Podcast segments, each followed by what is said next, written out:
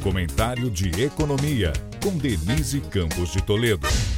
O desemprego no país caiu para 8,3% no trimestre móvel até o mês de maio, ante a taxa de 8,6% do trimestre de dezembro a fevereiro.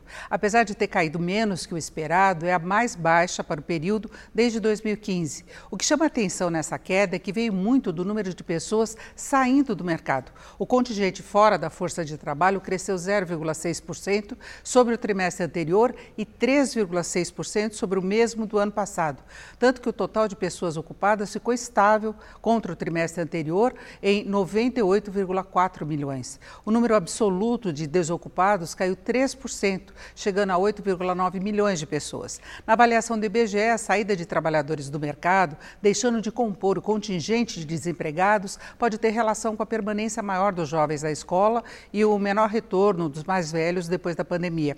São suposições de um mercado que passa por mudanças estruturais e conjunturais. Vale observar que não há uma desistência da busca por vaga pelas dificuldades do mercado, já que há um milhão a menos de desalentados em comparação com pré-pandemia, totalizando 3,7 milhões. Quanto à composição, o destaque na oferta de vagas foi a administração pública, principalmente na área da educação.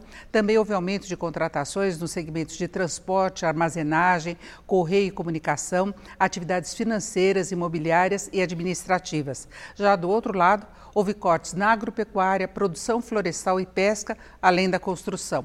No balanço geral, o que se percebe é uma perda de ritmo na oferta de empregos, como também indicaram os dados do CAGED sobre as contratações formais. Mas a queda do desemprego conta com esse reforço de menos pessoas no mercado. São 67,1 milhões fora da força de trabalho.